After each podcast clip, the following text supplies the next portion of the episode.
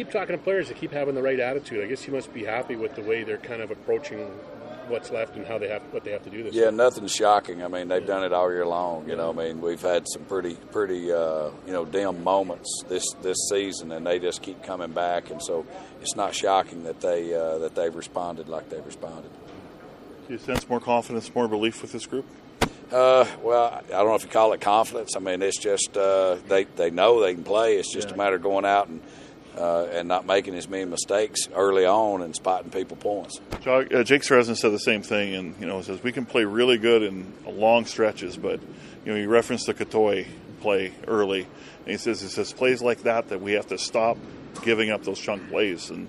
Uh, how do you teach that stuff? Yeah, I mean, uh, we just got to stay at it. You know, I mean, it's know, I, I, treat these guys like my family, you know, yeah. and so if that was one of my family members and they kept making mistakes, not like I'm gonna quit on them. So, yeah. you know, I'm gonna expect the best out of them week in, week out, day in, day out. Today they came out with a great workmanlike attitude, and uh, you know, we're we're striving to get better. When it does work out, or when it does look good, and you have those long stretches like those fourth quarter games, is that the type of defense that you expect the, this team to play? Yeah, I mean, we should. You know. Uh, and and like I say, I mean, we just need to come out and, and execute at a high level. We've got to reduce the learning curve enough to where they can play fast and utilize the talent that they have. How much does Leak change your plan when you're kicking the ball?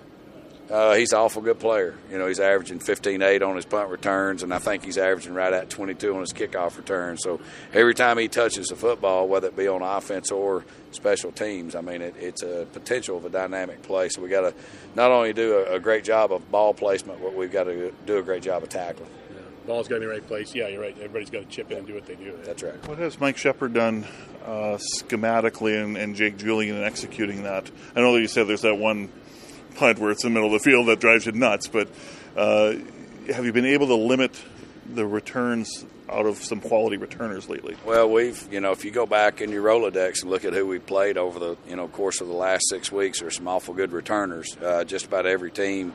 Uh, including us, has a guy that can that can house call it on you and, and create a big play, and that's what you're looking for out of special teams in the return game. You're looking for an explosive type play to change the field position, to flip the field, and uh, on one play. And so we've done a good job, you know, so far of, of limiting some very good returners. Uh, we let uh, 87 get out on us the other night. Did you spend in your time in Saskatchewan much time with George Reed? Uh, I, you know, spending time. I wouldn't say that spending time is probably the right thing, but you saw him a bunch. You know, he's always he's always was out and about, and uh, you know he's such an icon over there. So, but yeah, he uh, he was out a lot. It's royalty, really. Right? Yeah, he's, he's Saskatchewan royalty, no doubt.